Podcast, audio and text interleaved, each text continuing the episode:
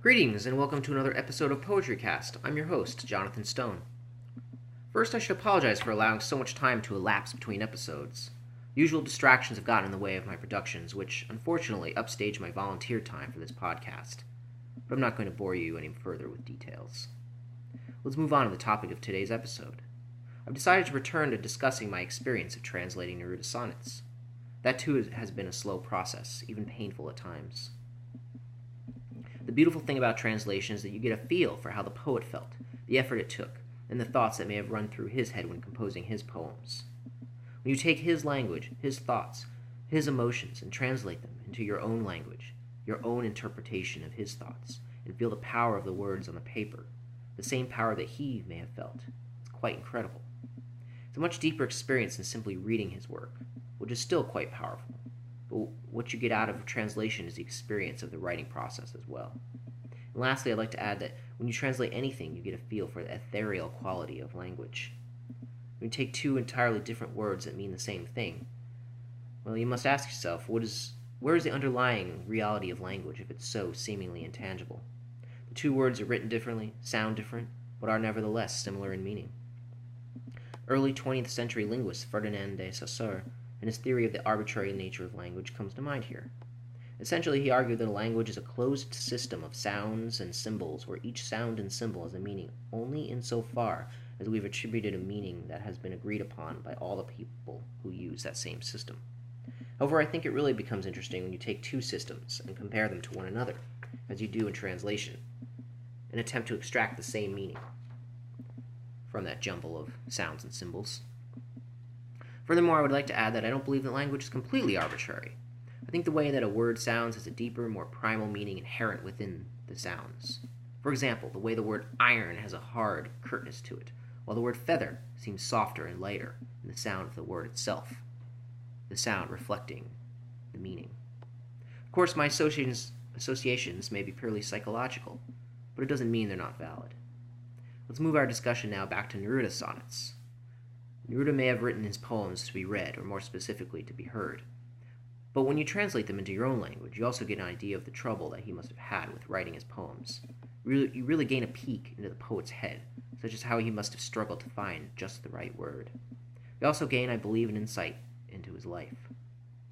This is what I've gained from translating his poems.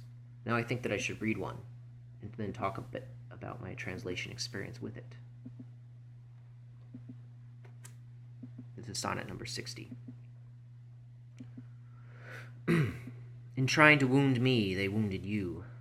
That poisonous strike against my wishes, tearing through the web of my professions. And within you now remains oxide and insomnia. I don't want to see, love, in the blossoming moon of your brow emerge the scowl that watches me. I don't want your dreams to leave you with resentment, forgetting your obsolete crown of blades. Where I travel, follow bitter steps. Where I laugh appears a darker expression before me. Where I sing manifest curses, cackling and biting. It is that, love, the shadow that life has given me, an empty suit that follows me, limping like a bleeding scarecrow in the fallow fields. I thought this would be an interesting poem to discuss in light of today's topic. The poem ends with an incredible image that stands out both literally and figuratively. The speaker refers to himself as a bleeding scarecrow, an image that I haven't taken much liberty with. In the original Spanish poem, he calls himself Una espantapájaros de sonrisa sangrienta, which varies from mine with the last word, sonrisa sangrienta, which literally translates to bloody smile. This is where translation becomes interesting. In Stephen Tapscott's translation of the same poem, which is probably the most authoritative English translation of Pablo Neruda's 100 sonnets, he translates the last phrase as bloody grin. I like this phrase, and it undoubtedly remains true to the original.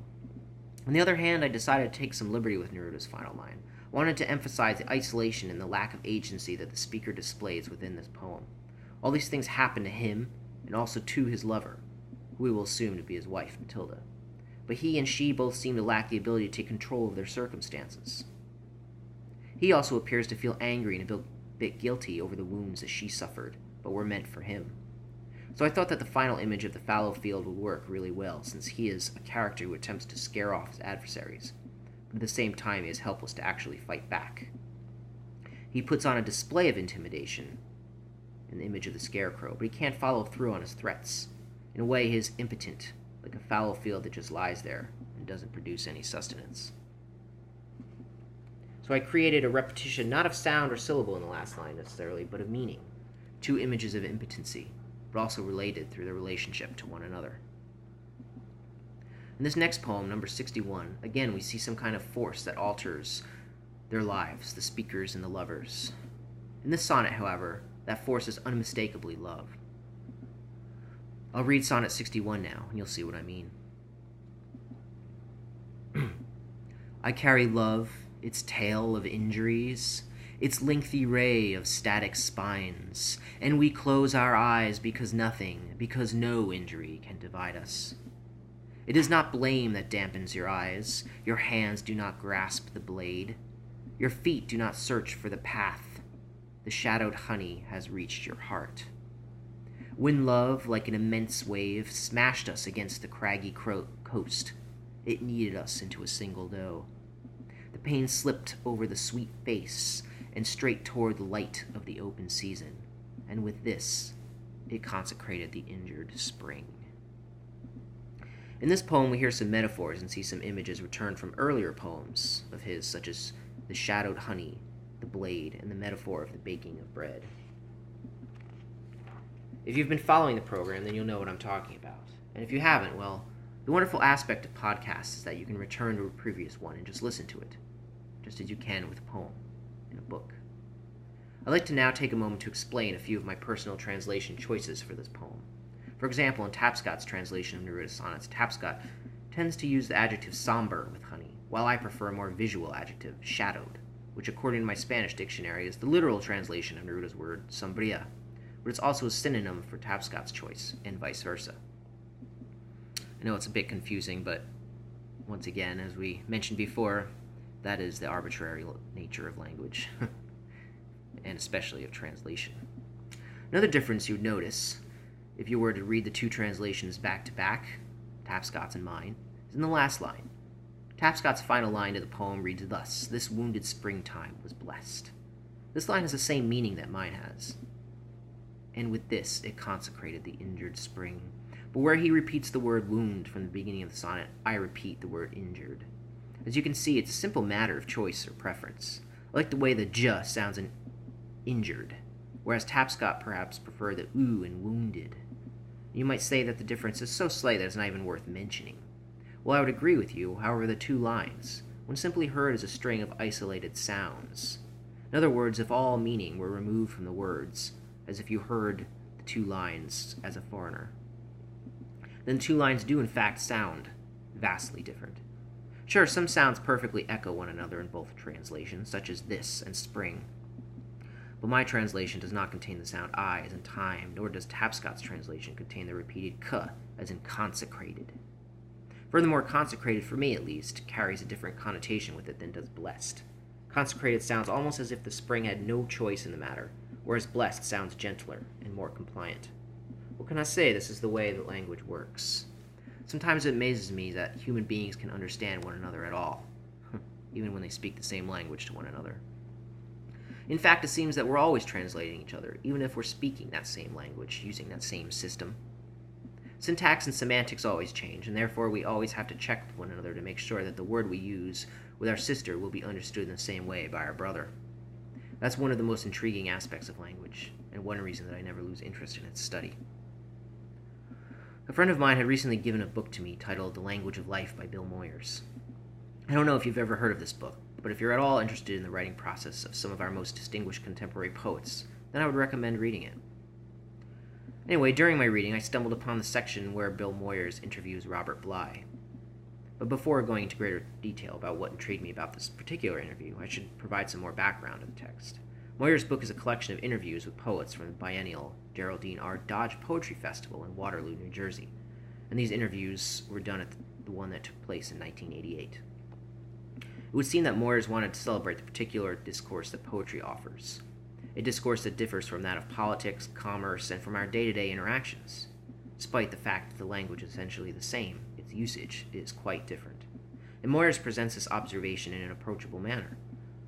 I went to the Geraldine R. Dodge Poetry Festival once in 1996, and it was the last one in which Allen Ginsberg read. I saw him at the podium beneath a tent, thought to myself, hey, he's just a man. I wish I could say that something special occurred or that I got to meet him, but I didn't. However, I never forgot seeing him there either. Let's get back to Moyers and his interview with Robert Bly. In this interview, Bly mentions the very poet that this podcast centers around, Pablo Neruda. Bly tells Moyers that Neruda was the greatest poet of the American continent since Walt Whitman. Whereas I don't really like to enforce the notion that there is a greatest poet, neither will I contest his evaluative declaration. However, Bly also studied Neruda in depth, and he mentions how important tradition was for the poet. We can see this in Neruda's use of the sonnet form, and also in the fact that he wrote poetry at all. I think that every writer must, to some extent, study the tradition in which he or she wishes to write within. How else would you know if what you're writing works? In other words, since poetry is, as Moyers suggests, its own form of discourse, in order to communicate effectively within that discourse, you must first learn its language with its peculiar inflections and idioms, just as you would in any culture that you visit. That is what Neruda did, that is what Bly did, and that is what we're trying to do here in this podcast. I think that it's time for one last poem by Neruda. We might as well read the next sonnet from Neruda's Cien Sonetos de Amor, number 62. In this one, you'll see the bread image return yet again, as it did in the previous sonnet, and as it repeats throughout his book. You see, repetition is one of the most accessible and ancient of the poetic devices. It's essentially a perfect rhyme, but it also creates a tighter poem. Allow me to explain for a moment how I believe repetition aids poetic enjoyment. Our memories are not that good. There are some days when I have difficult time remembering what I ate for dinner last night. But if someone were to remind me several times the following day what I ate the night before, then I would have no problem remembering. Or if the dinner were really good, I probably wouldn't forget either. I would be able to retrieve the memory almost immediately upon request. Repetition in poetry works the same way. We can't memorize a poem instantly when we hear it, but we do remember pieces of it, especially if those pieces are really good and work effectively and we'll remember those pieces better if they are images or smells or repeated sounds. This is how I believe repetition aids in the process of memory and thus improves the quality of a poem. Another way a poet may use repetition is repeating an image or phrase or a word or even a metaphor throughout a book of poetry, not just in a single poem, but the entire book itself, which Neruda does with his sonnets. Well, that was a long enough preamble to Sonnet 62, so let's listen to it now. Oh, from me, from us, my love, we wanted only to love one another. And between our many wounds, we prepared ourselves to receive our mortal blows. We wanted the you and the I for ourselves, the flesh of the kiss, the body of the secret bread, and this was all immortal simplicity, until hatred crept through the cracked window. They despise us for not sharing our love, for refusing to love others, misfortunes lay patient like the chairs of a great forgotten tomb, until they bury themselves in ash, and the threatening glares they cast snuff out with the dull twilight. I particularly love how the images in that poem isolate the two lovers from the rest of the world as well as bring them closer to one another. Well, I think that we've accomplished enough for today. I hope you enjoyed today's show and that you'll continue to, to subscribe and download future episodes of Poetry Cast. As I mentioned before, the publishing frequency is rather irregular, but I'm not going anywhere anytime soon. Thanks for listening, and if you'd like to contact me, you can reach me at poetrycast at yahoo.com. Hasta luego.